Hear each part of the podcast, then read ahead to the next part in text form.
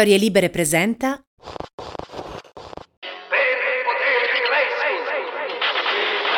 Chiunque di voi avrà presente E-Man, il forzuto supereroe creato negli anni Ottanta dalla Mattel e poi divenuto anche una serie animata cult.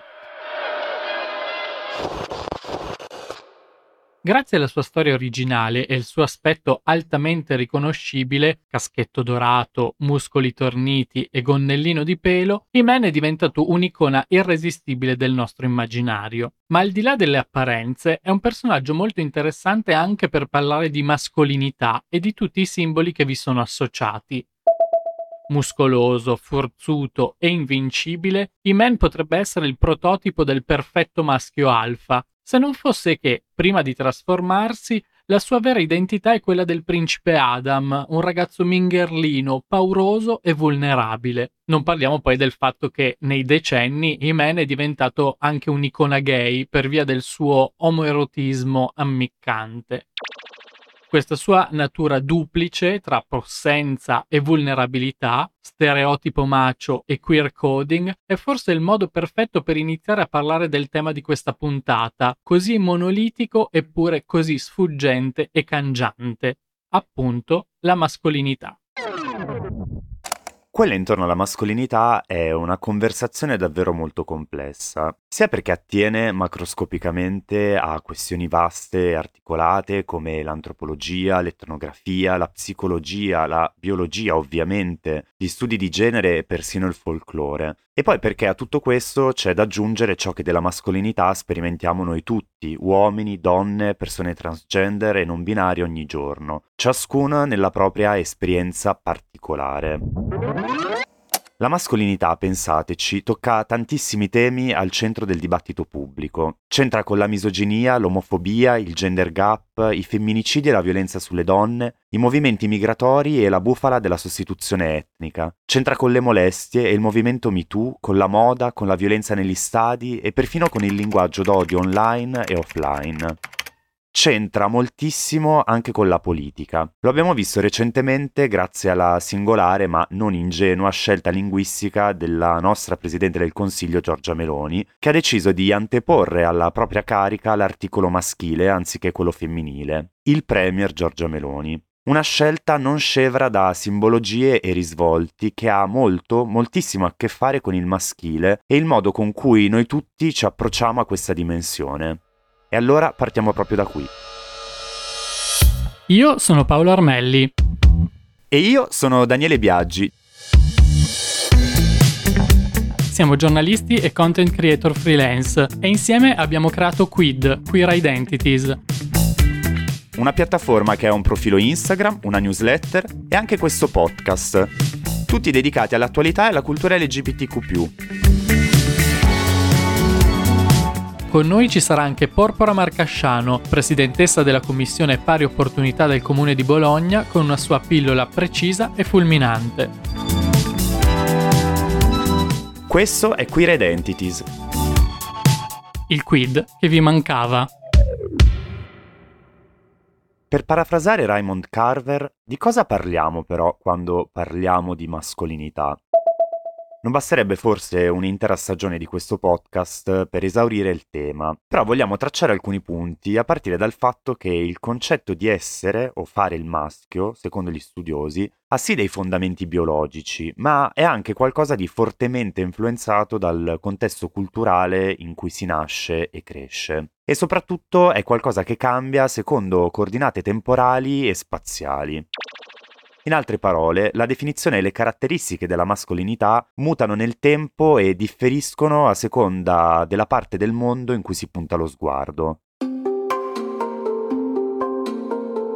Le riflessioni sulla mascolinità nascono in Occidente nell'ambito della ricerca femminista anglo-americana degli anni 70, in particolare problematizzando l'androcentrismo, cioè la messa al centro dell'uomo nella storia degli studi, tutti gli studi, in particolare quelli etnografici, e l'esigenza di una maggiore valorizzazione del punto di vista delle donne.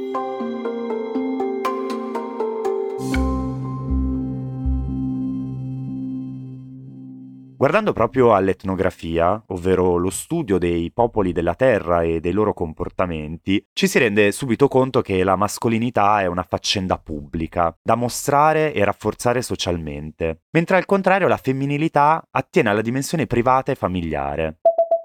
La femminilità sarebbe però innata, biologicamente, la donna sarebbe al mondo per esprimere funzioni come procreare, mentre la mascolinità va costruita sulla base di ideali culturali che possono cambiare, ma ai quali gli uomini devono conformarsi per essere riconosciuti come tali. La mascolinità deve essere riconosciuta dagli altri, deve essere, insomma, performata. E qui sta il nucleo della questione. A questo si aggiunge la paternità, che in molte culture coincide con l'ideale di vero uomo. Come sostiene l'antropologo Stefano Allovio, mascolinità, virilità e paternità sembrano rientrare quindi nella sfera dell'artificio. Il vero uomo deve essere pazientemente e faticosamente costruito. Tale costruzione avviene non solo attraverso l'insegnamento di determinati valori, ma anche attraverso una trasformazione del corpo, la superficie corporea viene segnata seguendo modelli e ideali specifici di una società e così facendo la mascolinità e la virilità vengono incise, esattamente come succede per un tatuaggio. Emblematico per definire questa incisione e capire come cambia da cultura a cultura è il racconto del processo iniziatico di mascolinizzazione che giunge dai popoli Sambia della Nuova Guinea, tra i quali si pratica un rito di passaggio all'età adulta culminante nella fellazio omosessuale fra il neofita e un anziano. Per i Sambia solo la femminilità è un dato biologico, appunto, mentre la mascolinità deve essere acquisita, o meglio trasmessa in quanto ogni essere umano ha all'interno un organo di maturazione sessuale chiamato tingu. Nella donna questo organo matura autonomamente, nell'uomo il tingu è debole e inattivo e ha bisogno di sperma per crescere. La felazio rituale è quindi un'inseminazione della mascolinità. I ragazzi ingerendo lo sperma, l'essenza della mascolinità, stimolano i propri corpi a mascolinizzarsi, Questo caso eh, peculiare permette di relativizzare moltissimo le concezioni riguardo ai processi di mascolinizzazione. Nel mondo mediterraneo del macismo e dell'onore, un'azione rituale come la fellazio omosessuale verrebbe interpretata come il comportamento più distante possibile che si possa immaginare dall'ideale di virilità. Questi modelli, questi riti di iniziazioni, queste performance e in sostanza queste differenziazioni esistono fin dalla notte dei tempi anche in Occidente. Alle elementari ci hanno insegnato per esempio che già nella preistoria gli uomini cacciavano e lottavano e le donne coltivavano e accudivano. Di nuovo anche qui una differenza tra dimensione pubblica e dimensione privata. Tutto questo poi si è radicato nei millenni. Pensiamo per esempio alle figure come Achille o Ercole o a divinità come Zeus, Ares e simili. La mitologia greco-romana rimanda a un modello di uomo eroico e conquistatore, ma anche amatore. La statuaria classica poi ha immortalato e tramandato nelle epoche un corpo maschile fatto di pettorali, bicipiti, cosce e polpacci ipertrofici. So che ora starete pensando anche ai genitali, altro simbolo classico della mascolinità, seppur nelle statue greche ben scarso, ma su quello torneremo più avanti. Il medioevo cristiano e cavalleresco poi ha aggiunto alla brutalità guerriera l'amore cortese, la conquista non solo del potere, ma anche dell'amore dell'amata. Questo fino all'epoca romantica in cui l'uomo ha scoperto ed esternato il proprio dissidio interiore. Arriviamo infine al Novecento con un rigurgito di vitalismo militarista e autoritario. Nasce l'uomo occidentale moderno, il superuomo di nicciana memoria, tutto autorità, indipendenza, forza, leadership e seduzione del mondo femminile, a volte tramite la galanteria, a volte tramite il macismo sfacciato. Eppure persino il termine occidentale, tra virgolette, sembra troppo generico. Gli uomini italiani sono diversi dagli svedesi, i francesi opposti ai russi e così via. Di certo però in altre parti del mondo si notano universi maschili leggermente o totalmente diversi. Per fare alcuni esempi, se nell'Occidente l'eccessiva cura del corpo è considerata vanesia e ambigua per i maschi, in Medio Oriente la cultura dei bagni turchi e del grooming, se così vogliamo dire, è qualcosa di profondamente mascolino. Nell'Islam più praticante, l'autorità inflessibile dell'uomo è ancora oggi ferrea e spesso opprimente. All'opposto, nelle culture asiatiche, un certo tipo di fisicità possente e performante è vista come inopportuna e talvolta volgare, mentre si preferiscono uomini esili, eleganti, persino un po' pallidi e smunti. Pensiamo per esempio al successo globale di idoli coreani come i BTS. Ma certo, anche queste sono tutte generalizzazioni che servono a semplificare un discorso che, lo ripetiamo ancora una volta, è davvero complesso e articolato.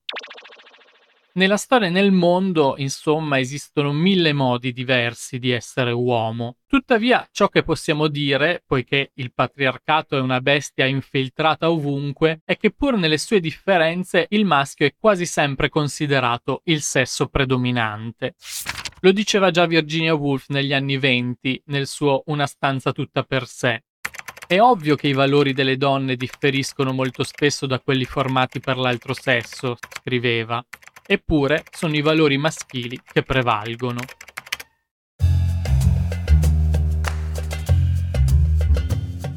È probabile che quando pensiamo al prototipo del maschio, noi occidentali cisgender pensiamo a quel modello dominante sintetizzato nel 1963 dal sociologo Erving Goffman.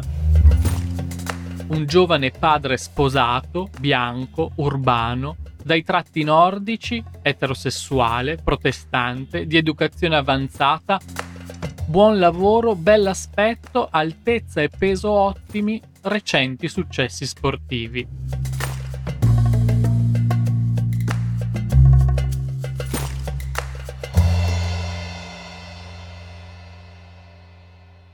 Per anni questo è stato un modello vincente e imperante, anche se oggi alle nostre orecchie tutto ciò sembra nient'altro che una gabbia asfissiante. Poste queste basi, è più facile capire i motivi per cui oggi si parla sempre più spesso di mascolinità tossica, seppur sia un concetto evocativo più che pratico. Non esiste infatti alcuna definizione scientifica dell'espressione. Potremmo provare a spiegare il concetto come il manifestarsi deteriore nella vita di ogni giorno degli aspetti più esasperati e ostentati della mascolinità e della virilità. Si tratterebbe quindi di una serie di attributi maschili dannosi tanto per gli uomini quanto per le donne ma non esiste un uomo empiricamente tossico, quanto invece degli atteggiamenti definibili come tali, sempre però su base arbitraria. Il termine mascolinità tossica pare si debba a Shepard Bliss, psicologo degli anni Ottanta, che lo definì l'insieme dei tratti regressivi dal punto di vista sociale usati per favorire il dominio, la svalutazione delle donne, l'omofobia e una violenza priva di ragione. Secondo alcuni studiosi, quello di mascolinità tossica è però un concetto bulldozer, citando la sociologa Eva Illutz, ovvero quei concetti divenuti talmente omnicomprensivi da aver perduto la loro capacità di cogliere la complessità dei processi sociali a cui fanno riferimento. In questi usi non è importante cosa davvero significhi l'etichetta mascolinità tossica, ma è il suo valore evocativo che conta. Menzionarla mobilita un universo morale di appartenenza e permette alle persone di sentirsi parte di un progetto sociale più ampio, il cui obiettivo è chiaro e inequivocabile, sradicare quello che c'è di avvelenato negli uomini. Un po' come per altri concetti bulldozer, la cancel culture, tanto per fare un esempio, il rischio è che l'etichetta allontani dal problema e soprattutto distragga dall'inserire la questione in una cornice più ampia, quella cioè patriarcale.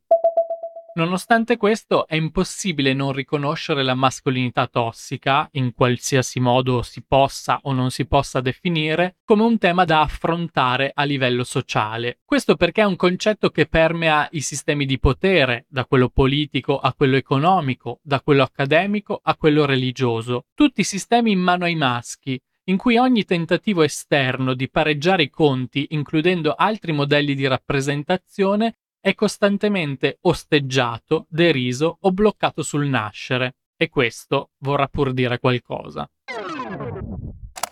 Eppure le cose cambiano. Nell'ultimo decennio in particolare, i discorsi che in passato erano stati appannaggio di certe correnti culturali come il femminismo o i gender studies stanno trovando una nuova eco più mainstream. Di maschi e mascolinità, soprattutto se tossica, si parla più ampiamente e diffusamente proprio grazie anche a questa etichetta sui social e in tanti stanno iniziando a mettere in discussione il proprio privilegio, o almeno a rifletterci un po' sopra. Difficile dire quali siano le ragioni di questa lenta apertura,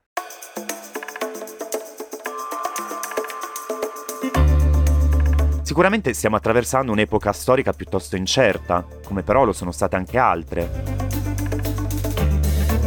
C'è la crisi climatica, la recessione finanziaria, lo spettro di nuove guerre globali e poi c'è il terrorismo, c'è il populismo, il turbocapitalismo, la pandemia e le tecnologie impazzite tutto fa pensare che il mondo che ci è stato consegnato da un certo tipo di mentalità, e quindi in sostanza dalla mentalità dei maschi bianchi etero cisgender, che hanno avuto potere e responsabilità finora, sia di fatto fallimentare.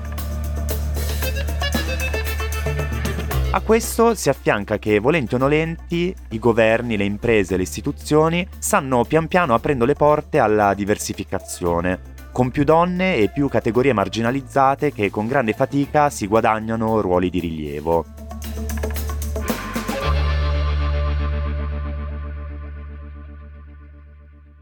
È anche e soprattutto una questione culturale. Un certo tipo di femminismo, che passa anche dai social, assieme ai passi avanti fatti dalla comunità LGBTQ negli ultimi anni, ha moltiplicato le occasioni di dibattito e di messa in discussione della mascolinità tradizionale.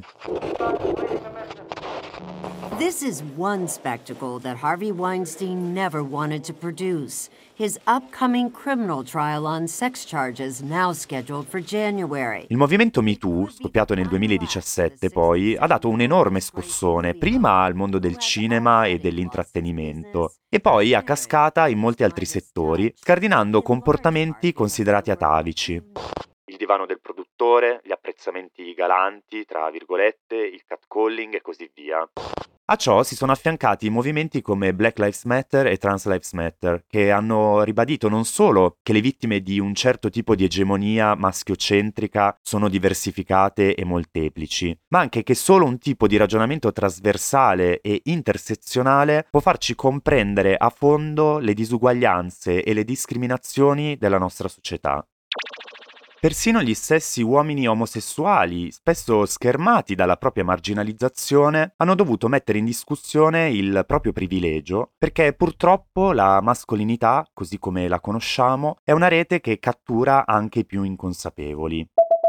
Di mascolinità tossica si può parlare, e in effetti se ne parla, anche nella comunità LGBTQ riguarda gli uomini che fanno sesso con uomini e la loro espressione di genere, quanto cioè il loro, il nostro modo di apparire, sia marcatamente o meno aderente a un modello di virilità che la società ci ha trasmesso.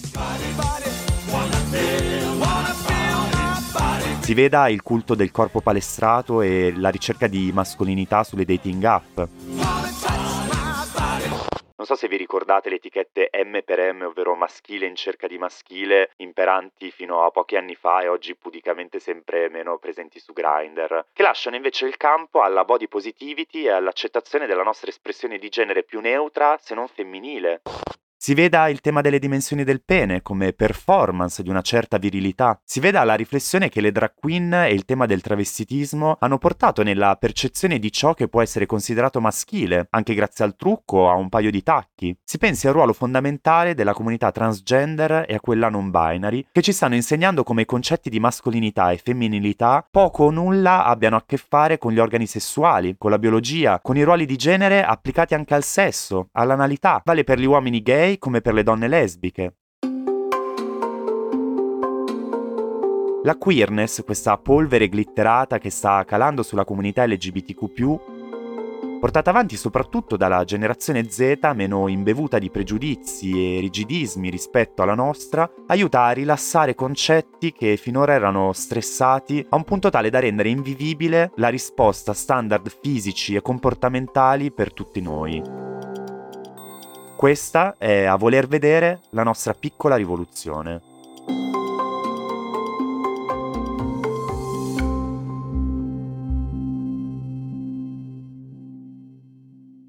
E non è un caso che la messa in discussione della mascolinità, di una certa idea di mascolinità, diventi oggetto di riflessioni anche sul piccolo e grande schermo. Per parlarne oggi abbiamo chiamato una persona che ultimamente se ne è occupata parecchio, il regista e autore di Scam Italia e Prisma, Ludovico Bessegato.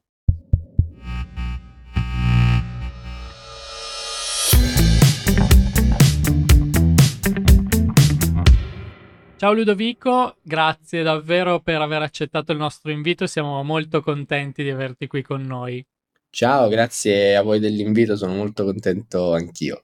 Eccoci, allora guarda, quando abbiamo iniziato a lavorare su questa puntata dedicata alla mascolinità tossica, abbiamo pensato subito a te, ma non prenderla male, nel senso non perché tu ne sia un esempio, ma anzi perché abbiamo notato proprio questo, che nelle serie che hai scritto, che hai creato, nei lavori che hai proposto al pubblico, è proprio evidente questo lavoro sui personaggi maschili che escono da una certa convenzionalità e da un certo modo che spesso hanno appunto i personaggi maschili di essere proposti sullo schermo. Eh, e quindi ci interessava sapere un po' il tuo metodo, la tua visione a riguardo, in particolar modo partendo da questo fatto. Qual è la prima cosa a cui pensi quando appunto devi scrivere un personaggio maschile? È un'ottima, è un'ottima domanda. Beh, in qualche modo penso quello che penso tutte le volte che devo scrivere un personaggio o una personaggia, ovvero cercare di, di creare il meno possibile e di farmi eh, ispirare il più possibile da quello che vedo, che è un po' il metodo insomma, di cui parliamo da tanto quando parliamo di metodo scam che abbiamo un po' trasferito anche su, su Prisma, insomma, quindi cercare il più possibile di creare personaggi ispirandosi a, a persone reali che, che si incontrano. Quindi per rispondervi e per risponderti, i personaggi maschili che, che creiamo nascono dagli incontri con delle persone di sesso maschile, possibilmente anche delle età giovani, che sono quelle di cui parliamo di più, eh, ecco, nasce dai incontri in cui abbiamo visto cambiare in qualche modo il maschile, il modo di essere maschi rispetto a come veniva in qualche modo rappresentato e, e, vissuto qualche anno fa. E io in qualche modo penso di essere parte di questo piccolo switch che, che si è fatto per fortuna, cioè io mi accorgo di come eh, rispetto anche soltanto alle persone dell'età di mio padre, che non, non, definirei maschi tossici evidentemente, almeno mio papà no, però riconosco in loro delle durezze, delle difficoltà ad esprimersi emotivamente, a lasciare intravedere delle cose che per fortuna mi sembra che nelle generazioni successive, a partire dalla mia, ma ancora di più in quelle delle persone più giovani, mi sembrano, non dico essere superate, perché non, non siamo certamente a questo, a questo, punto, ma sicuramente sono, eh, non sono più granitiche certe caratteristiche, certe convinzioni. Si iniziano a vedere degli accenni di complessità superiore, degli accenni di incrinatura di quell'idea per cui il maschio deve essere appunto senza sentimenti, non mostrare mai, essere tutte quelle cose insomma che associamo al, al, patriarcato e a un certo tipo di maschilità. Quindi io queste cose le intravedo un po' su di me, ancora di più in altre persone e quindi le trasferisco per osmosi ai, ai personaggi che, che, creo.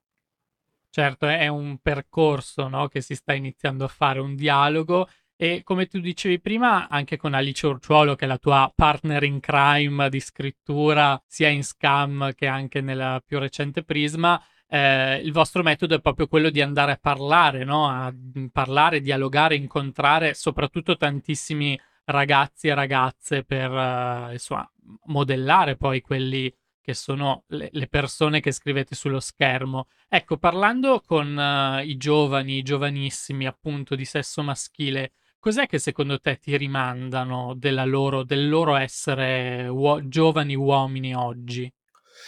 È molto, molto difficile rispondere, però è evidente che all'interno del nostro metodo non c'è quasi mai la domanda diretta, no? Cioè è difficile mm-hmm. che io chieda, anche perché le persone, io per primo non saprei rispondere a che cosa chi sono e che cosa sono, però quello che possiamo vedere sono certi comportamenti e quindi banalmente il fatto che eh, non è una cosa particolarmente originale, però insomma questo non vuol dire che non sia vera, eh, è vero, vedo, abbiamo visto, e l'abbiamo anche raccontato, insomma, sia in Scam che in Prisma, che la capacità dei giovani maschi di oggi nel confrontarsi, accettare eh, persone di orientamento sessuale non conforme, mettiamola così, mi sembra molto superiore a quella che poteva esserci n- nelle vecchie generazioni. E questo già mi sembra una scalfitura di cui quella scalfitura di cui parlavo prima. Un esempio su tutti insomma all'interno del cast di Scam quando nella seconda stagione sono arrivati degli attori dichiaratamente omosessuali non che io avessi qualche timore, ma è stato meraviglioso vedere come tutti i membri del cast eh, della prima stagione eh, abbiano subito accolto i nuovi, subito invitati a cene, a feste, eh, con anche una curiosità, un, un, un, piacere di confrontarsi con qualcosa di, di diverso. E anche da parte di, di, attori, non farò i nomi, che appunto avevano delle caratteristiche eh, magari un pochino più non dico da maschio tossico, ma da persona che poteva avere delle diffidenze rispetto al loro background, e invece assolutamente no, ma questo, insomma, al di là di scam, ho visto che banalmente da questo punto di vista c'è molta più apertura. E poi in generale tante persone, cioè mi sembra che nel rapporto con le donne, nel rapporto con i sentimenti, nel rapporto con con l'espressione dei propri sentimenti, anche se c'è tantissimo lavoro ancora da fare, secondo me, possiamo essere molto molto meglio e possiamo avvicinarci ancora molto di più a, a, quello che secondo me è l'obiettivo però ho iniziato a vedere una maggiore predisposizione dei miei consessinei se si può dire probabilmente no eh, nell'appunto nel parlare di certe cose nel non dare per scontate delle altre cose nel, nel parlare dell'altro sesso in un certo modo nel rispettare l'altro sesso. Poi purtroppo ci sono invece tante cose che si incrostano però, però insomma mi sembra che le differenze ci siano. Ludovico, a proposito di scam, quest'ultima stagione che è arrivata su Netflix ha fatto molto parlare perché un tema che voi avete trattato con grande delicatezza e intelligenza, come quello della, insomma, della scarsa dotazione del membro maschile, è stato invece accolto ancora prima di vedere gli episodi con grandissimo clamore, quasi furore da parte del pubblico. E secondo me questa questione appunto della, della sessualità, della prestanza legata a certe caratteristiche fisiche è un tratto fondamentale anche di un certo tipo di discorso conservatore e reazionario sulla mascolinità, nel senso che ci siano cose che non si possono mettere in discussione da questo punto di vista. Magari non scendiamo proprio nei dettagli del tema, ma com'è stata la tua reazione nel vedere che comunque c'era questa, mm, insomma, questo nervosismo nel, nel ricevere quel tema? Intanto mm, dico una cosa che mi sono dovuto dire da solo in quei giorni, e cioè che le persone che hanno tra virgolette protestato non rappresentano in nessun modo la maggioranza del nostro pubblico. A volte facciamo tutti l'errore probabilmente a causa di un bias, di pensare che 100-500 tweet possano essere rappresentativi di un pubblico che non ci sono dati ufficiali, però insomma eh, io penso che il scam almeno un milione di persone lo guardino. Quindi ecco, pensare che 500 persone che twittano rappresentino la maggioranza secondo me è un errore, ma in ogni caso, volendo comunque rispondere a quella minoranza, a me è molto spiaciuto perché è chiaro che stiamo parlando, secondo me, di una tendenza, quella di un certo pubblico a voler in qualche modo trovare necessariamente applicazione a quei precetti, a quelle idee che, che credono di aver imparato dagli influencer, dai libri e non vedono l'ora di poter usare quegli strumenti per poter indicare il colpevole, per poter in qualche modo dire anche noi sappiamo usare queste categorie e scagliarci. Nello specifico mi riferisco al legittimo discorso che viene fatto sulla poca rappresentazione delle donne come protagoniste nelle serie televisive o in generale al fatto che i personaggi femminili siano sottorappresentati a discapito invece dei personaggi maschili che invece sono la maggioranza dei, dei protagonisti nelle serie. E quindi quando c'è stato l'annuncio del fatto che Lia avesse, fosse protagonista e avesse questo problema, tutti sono dicendo, ah vedete, è una tematica eterosessuale, una tematica che in qualche modo quindi loro sostenevano rinunciare al, al, a quello che loro pensavano essere il, l'obiettivo l'obiettivo di scancio è parlare di tutti quei personaggi o quelle personaggi che di solito non vengono molto rappresentati. Certo. La risposta dal mio punto di vista è facilissima, cioè se è vero che è un obiettivo che abbiamo tutti, quello di bilanciare meglio la rappresentazione eh, nelle, nelle nostre serie, questo però ovviamente dal mio punto di vista non vuol dire allora fare scomparire i maschi etero dalle narrazioni. Intanto, anche perché poi si cade in un altro problema, cioè che se quando invece io parlo di persone che non conosco, mi viene dall'altra parte detto che mi sto appropriando di temi che, di cui non posso parlare perché non li vivo direttamente. Quindi in ogni caso io sbaglio, sbaglio se parlo di persone che, che, non conosco, ma sbaglio anche se parlo di persone che conosco bene. Quindi sbagliando sempre posso fare quello che voglio, evidentemente, perché tanto non c'è una cosa giusta che si può fare. L'importante è il metodo, forse, no? Con cui vengono raccontate le storie. Esatto. Io quello che penso in realtà è questo, cioè che al netto appunto del, del fatto che Scam su cinque stagioni ha avuto tre stagioni che hanno come protagoniste delle, delle, donne, una stagione che ha come protagonista un ragazzo gay. Secondo me, anche per rappresentare lo spaccato dei giovani, ci voleva una stagione su un ragazzo etero, proprio per eh, esaurire anche dei temi delle storie nuove, perché era secondo me ingiusto e stupido non parlare anche di loro. E nello specifico perché nel modo in cui abbiamo provato a parlarne, ed è lì poi secondo me il punto centrale della questione, abbiamo cercato di farlo in un modo diverso. Quindi secondo me il problema non è tanto, cioè la battaglia contro la maschilinità tossica e il patriarcato, una battaglia per quanto mi riguarda anche maschile, perché anche noi maschi siamo vittime di quella cultura, anche noi maschi, appunto, come il povero Elia, tendiamo ad avere i nostri complessi, le nostre insicurezze che sono generati da quella società. Per cui, secondo me, vanno benissimo anche le serie sui maschi bianchi cisgender, a patto che diano un'immagine di queste persone diversa e moderna e raccontino e veicolino l'idea di, di, un altro tipo di maschio e non se tu racconti il maschio cisgender eh, in un certo vecchio modo stai facendo qualcosa di discutibile. Se invece lo racconti per raccontare un nuovo tipo di maschio, secondo me all'interno di una serie che parla anche di altro, secondo me è pienamente legittimo. Quindi questo è quello che, che abbiamo pensato quando l'abbiamo fatto.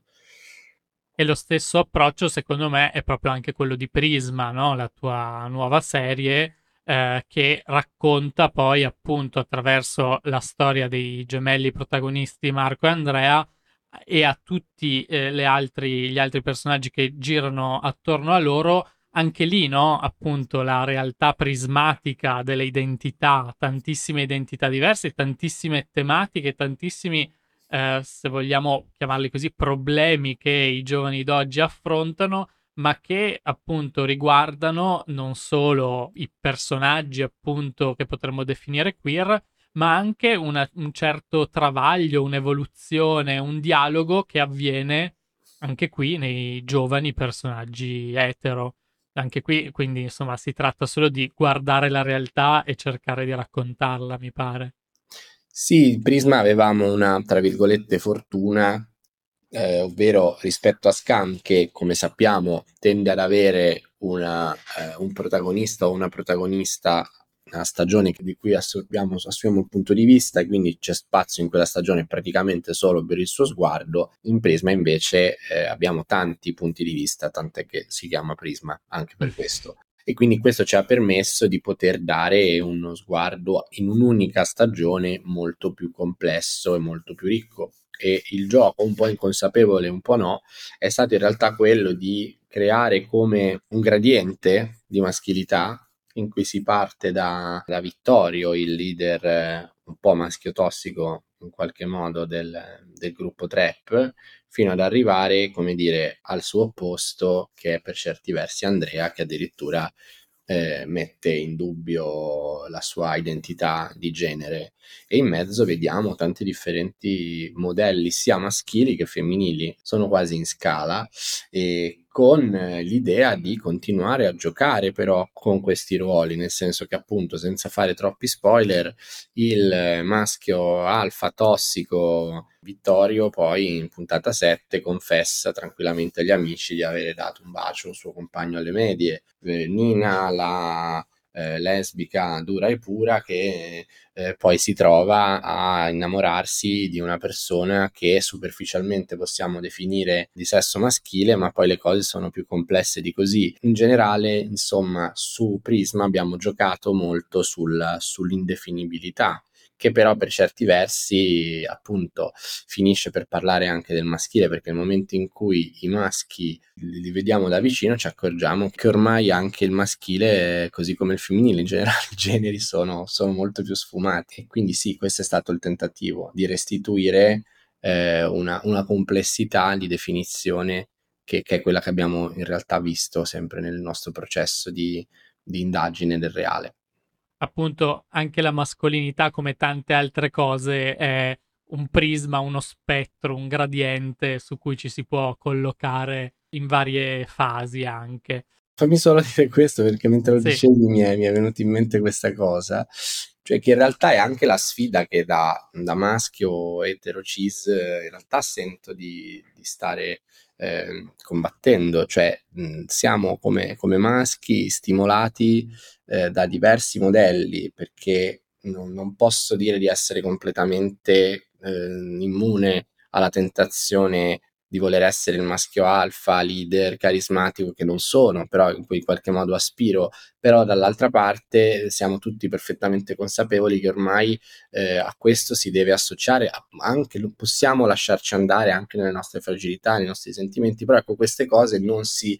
non si sostituiscono ma si sovrappongono e creano degli esseri umani molto, molto complicati e complessi che sono i maschi di oggi, allo stesso modo le donne di oggi. Per fortuna ci stiamo in qualche modo, ehm, come dire, ehm, contagiando, ci stiamo contaminando stiamo, stiamo, iniziando a essere meno monolitici nei nostri stereotipi di genere, stiamo iniziando a essere più liberi di prendere de- degli aspetti che fino a questo momento avevamo associato un- esclusivamente a un certo sesso e questo chiaramente è super stimolante, toglie anche dei punti di riferimento, però è la fase storica che stiamo vivendo e se a livello personale offre appunto molti spunti anche per, per lo psicologo, eh, a livello narrativo è un universo meraviglioso in cui appunto si può giocare giocare, si può lavorare su personaggi e sfumature molto più complesse di, di come forse era prima. Guarda, io non aggiungo altro perché secondo me hai dato una degna conclusione molto esaustiva e molto profonda a questa nostra conversazione. Infatti ti ringrazio veramente Ludovico per le tue parole e più in generale per il tuo impegno appunto a proporci questi modelli. Anzi, a sostituirli, direi, con altri più efficaci. Quindi grazie veramente, continueremo a seguirti e a guardare le tue serie i tuoi personaggi. Grazie mille e grazie a voi della, della chiacchierata e della condivisione degli spunti. Ciao!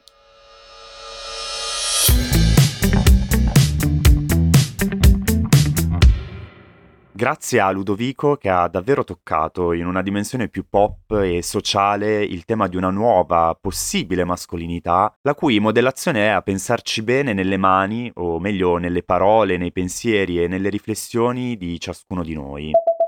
E a proposito di riflessioni sempre edificanti, abbiamo chiesto alla nostra porpora Marcasciano di parlarci proprio di mascolinità nella sua pillola di questo episodio.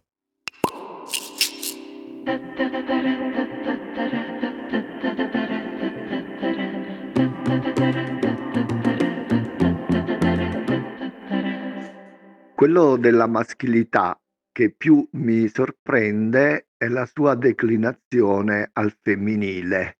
E poiché è la quintessenza eh, simbolica eh, del patriarcato eh, dovrebbe essere declinata al maschile. E già in questo ritrovo una crepa del costrutto culturale perché su di essa è stato costruito un uh, costrutto culturale appunto è naturale solo ed esclusivamente perché si rifà ai caratteri genitali, quindi i caratteri genitali maschili, un uh, pisellino, ecco, volendo essere espliciti, ma uh, la maschilità è qualcosa che si costruisce su quei caratteri e non è connaturata perché la maschilità è vissuta differentemente eh, nei diversi contesti culturali. Su questo ci sarebbe molto da riflettere e da dire e da, da pensare. Sicuramente la maschilità è stata intricciata con la virilità,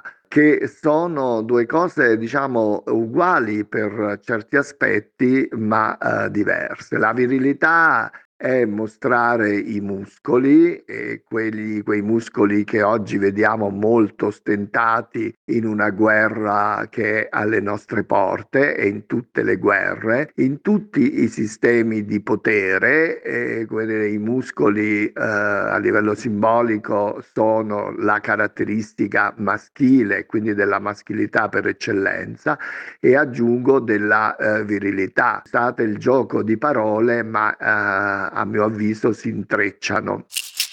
Questa uh, maschilità ha prodotto nel tempo, nella storia, nelle culture più danni che benefici, perché si è posta sempre e comunque come il potere, come l'emanazione, la voce, eh, la sostanza eh, di quel patriarcato che eh, ha egemonizzato, diciamo, il nostro mondo.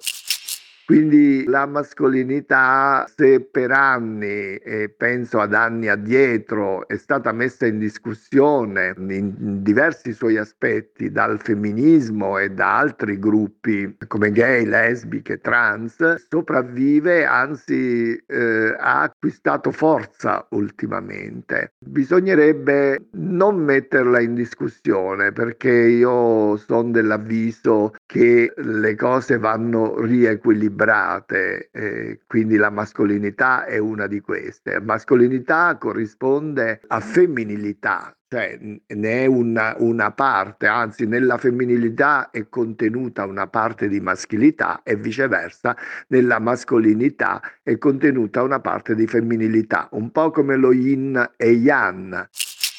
Però il problema è che questa maschilità nel tempo e nella storia, lo ripeto, ha prodotto delle storture, che sono guerre, che sono sistemi di potere forti, che sono negazioni di altre eh, modalità di viversi la mascolinità e eh, la femminilità. Quindi la mascolinità eh, dovrebbe essere riflettuta, eh, non so se il termine è quello adatto, ma ci capiamo, da chi la vive, da chi ne è interprete, da chi è soggetto e mettersi in discussione forse farebbe bene a tutti. E questa era la pillola di porpora. Ringraziamo sempre Porpora Marcasciano per le sue parole preziose come al solito. Navigare in effetti tra i concetti di maschile e di femminile non è affatto facile, soprattutto se non rinunciamo ai concetti di binarismo che tanto spesso limitano la nostra visione delle cose e in particolare limitano cosa noi stessi possiamo esprimere nel mondo. Ora, noi tutti che ci riconosciamo nel genere maschile possiamo e dobbiamo fare qualcosa per essere dei maschi diversi, anzi dei maschi in continua evoluzione. E mentre ci proviamo, mentre questa evoluzione avanza, noi invece vi aspettiamo al prossimo episodio di Quid. Quid è un podcast di Paolo Armelli e Daniele Biaggi, con la partecipazione di Porpora Marcasciano. Post produzione sound design di Cecilia Belluzzo, supervisione tecnica audio di Antonio Mezzadra.